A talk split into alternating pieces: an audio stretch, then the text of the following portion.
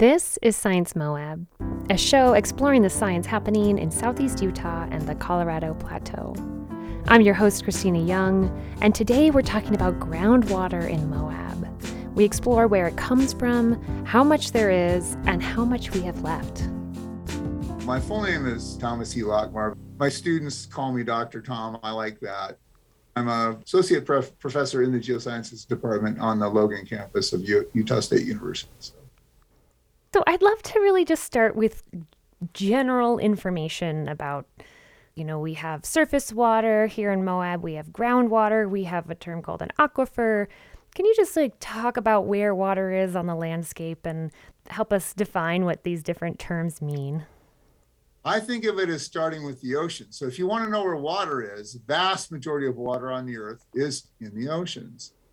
It sits out under the sun and the water evaporates and moves up into the atmosphere, and then winds blow it on land, and then we get precipitation. And precipitation can do any one of a number of things. What people see on the surface is the surface runoff. When it rains, the water travels on the surface, but it also uh, soaks into the subsurface as well. The streams are flowing when it's not raining, when there's no precipitation, and that's a result of water that was able to infiltrate into the ground and is now reappearing in low places on the earth, which are stream valleys, and they keep the rivers flowing. So the vast majority of the time that, streams are flowing, it's because of uh, water coming from the ground into the streams. Can you give me a visual or kind of explain? It almost seems mysterious to me that, you know, here in Moab, so much water can be year round, like perennial in some of our creeks how is that? Is it just seeping through the soil? Is it finding cracks? How is it really entering into uh, all the all the above? You know, whatever way it can find its way down. The gravity is pulling it down. It's sitting on the surface. Some of it does flow off during the, the events. The rest seeps down into the subsurface. It moves very slowly. So these materials, they are porous so they will absorb water, but the water, the, their permeability is actually very low. So water will percolate down through the portion that's not saturated. So the pore spaces between the sediment grains or in the cracks in the rocks or whatever it's moving through until you get to the water table. You get to a certain depth, which varies depending on the region. And of course, the climate has a lot to do with that and the geology and all this sorts of things but eventually you get to the water table and all the pore spaces the, the empty parts between the soil particles or in you know in the cracks in the rock they're full of water. But above that there is some water but there's also air. It's mostly air and the water is trying to move down. It's denser than air so it displaces it as it moves downward until it reaches the water table and then it's in the saturated zone with, like i said where the pore spaces are filled entirely with water. And it, it takes a while to seep down and then once it gets into the saturated zone it moves very slowly. We're talking on the order of centimeters per year. That's how slowly it moves. What we're seeing at the surface usually was something that precipitated decades or centuries or maybe even millennia ago. It just tr- takes a long time to travel in the subsurface that's incredible to think about. It is. you know, here in Moab, we're talking about water, you know, percolating down either through cracks or through the soil or just through the stone itself, entering, you know, the water table. But, you know, we don't get a ton of rain here. And when we do get rain, what I see most of it is kind of washing just along the surface. And so tell me about how water is like what's actually happening. I assume snow is a large part of oh. of how that's happening here. Yeah, Moab is extremely fortunate to be at the base of the La Sal Mountains because there's a lot of snow in the La Sals, and that's where the it looks like the majority of the recharge is coming from. It's snowmelt that percolates down. Some of it obviously does supply the surface streams, but it appears that the majority of the snow ends up in the groundwater, ends up in the in the subsurface, and then it moves to the Colorado River because that's the lowest water level. Water goes down to the lowest spot. So all the water in any area, certainly in the Moab area, it's moving to the Colorado River. And the snow that melts in the La Sals, that's where it ends up, but it would take more than 100 years, I would imagine, for groundwater to move from the La Sals where the snow melt occurred until it got to the river. Yeah, so so tell me a little bit more. So it, snow is percolating down. It's eventually going to the Colorado River at a very Mhm. slow rate. But you know, explain to me how is it actually getting to the Colorado River in our specific in our little kind of closed geography here in Moab? The La Sals are tertiary, shallow, intrusive igneous rocks. So they themselves are not very permeable.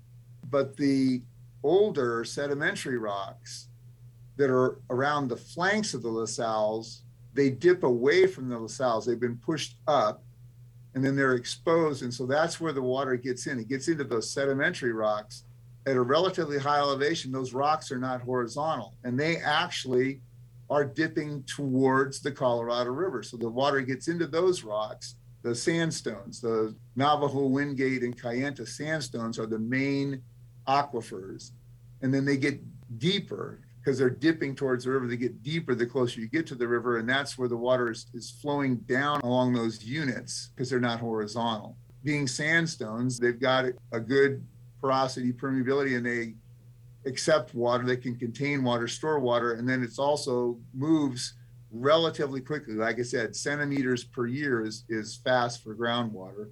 And every spring, when the snow melts in the La Sals, it adds some, compensate for what's being withdrawn, you know, what's going into the river. But then there are wells down into the sandstones that pump the water that Moab uses for whatever purposes the city provides water to all of its customers.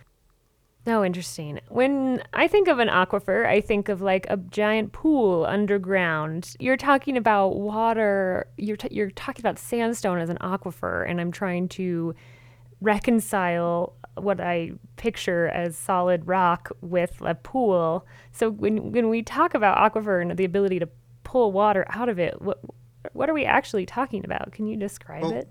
Let me give you the strict definition of an aquifer. So an aquifer is either a layer of rock or unconsolidated material at the Earth's surface, you know, weathered types of materials, uh, loose sands or something that's at the surface, or it can be a, a, a body of rock that can both store water and can transmit it in usable quantities.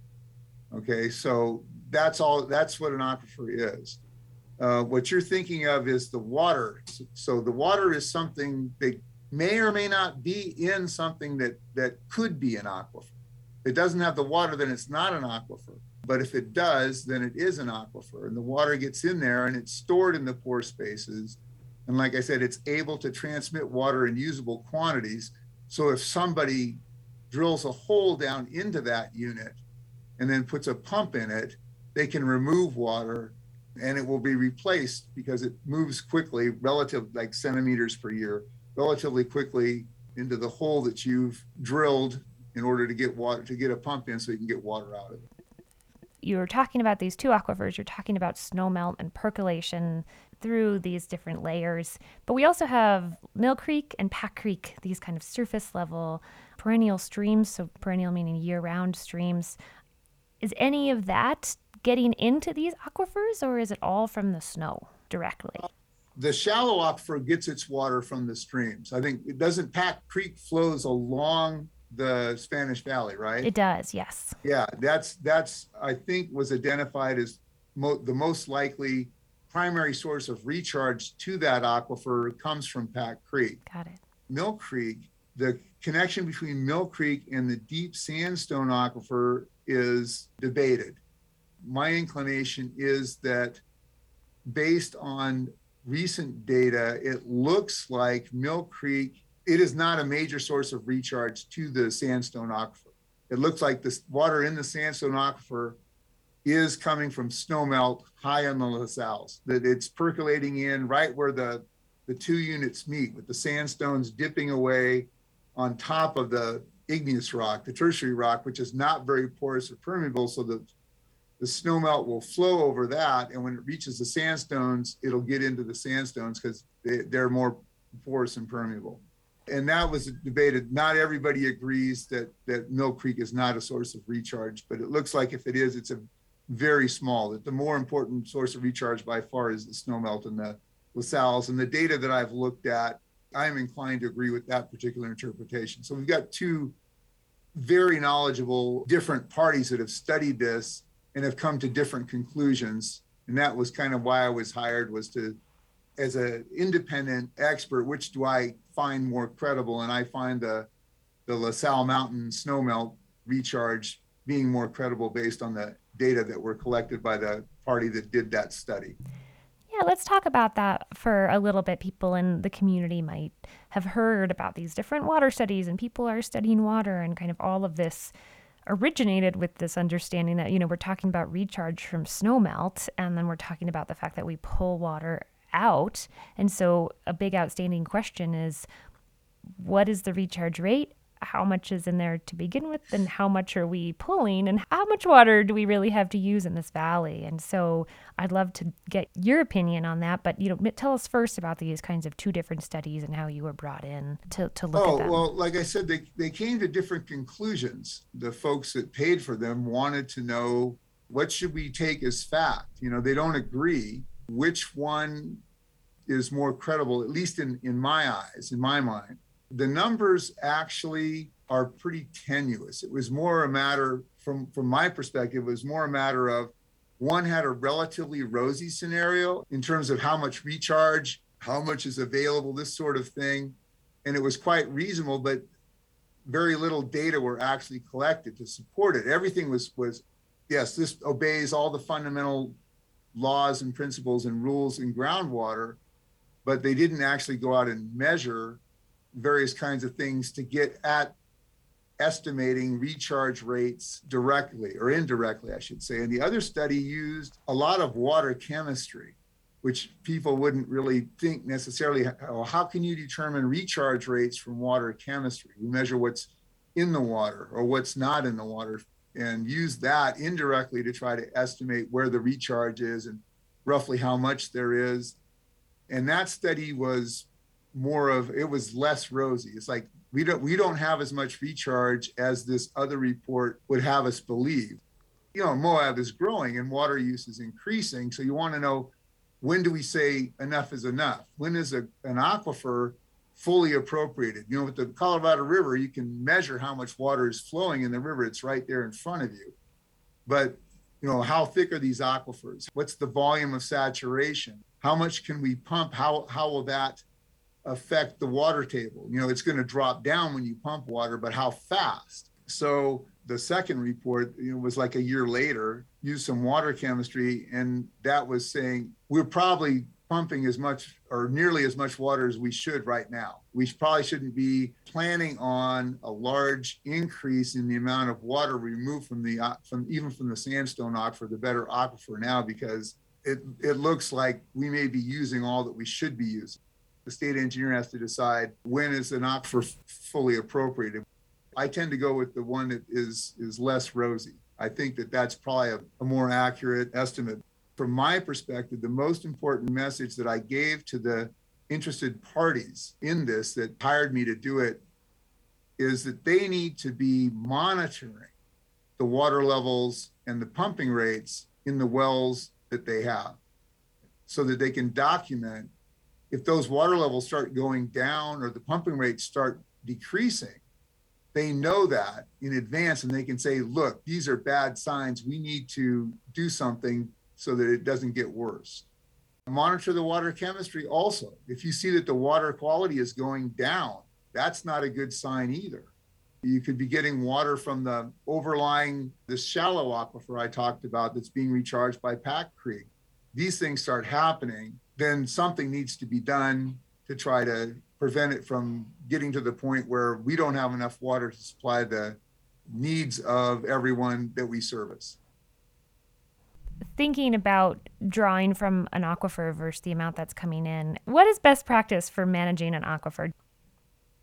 The situation with an aquifer, so the water is contained in the pore spaces in the rock or the, the unconsolidated loose material and it's sitting there before anybody does anything with it and it's it's being recharged in one place and it's discharging to a river for example you know the colorado river or any place like that So it's completely undisturbed. And initially, and this is the, the way water rights works, is usually the senior water rights, they call them senior, the ones that were obtained the longest time ago, the first ones, are water from rivers because that's easy to get to, right? You dig a ditch, you dig a canal, and you just divert the water from the river. It's a lot simpler and less expensive than drilling a well. Once all the water in the river has been appropriated, so wells drilling goes in later. People start putting wells in to get groundwater, which would end up in the river.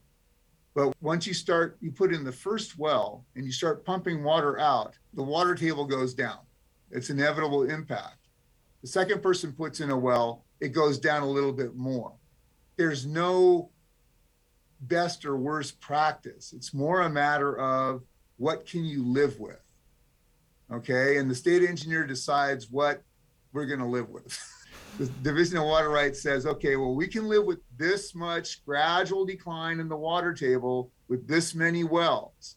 And but once we get to a certain point, they'll say, okay, that's as much as we can, we're going to let, and we're not going to allow any new wells to be drilled in this aquifer. And so the scenario that you're describing implies a consistent recharge rate. So, like the idea that snow mount will necessarily stay the same? No, no, it doesn't. The bulk of the water that's in the sandstone aquifer is old and it was recharged quite a while ago. And the climate back then may have been cooler and wetter than it is now. Mm. We have that same recharge rate now that we had then. Those are really difficult numbers to estimate. Recharge rates are very difficult, which is why the two studies vary. There's no doubt that the climate has changed since the time when the old water that's been stored in the aquifer for all these millennia was first recharged. You're looking at a dynamic system over a period of time that's much greater than humans are used to thinking about. So, should we restrict the amount of withdrawal to the current recharge? And that is almost never done because we're already taking more than the current recharge. So, you're having to withdraw some water out of storage.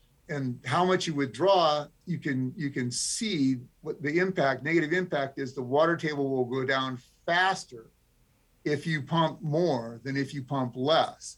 So, how much of a water table decline is acceptable?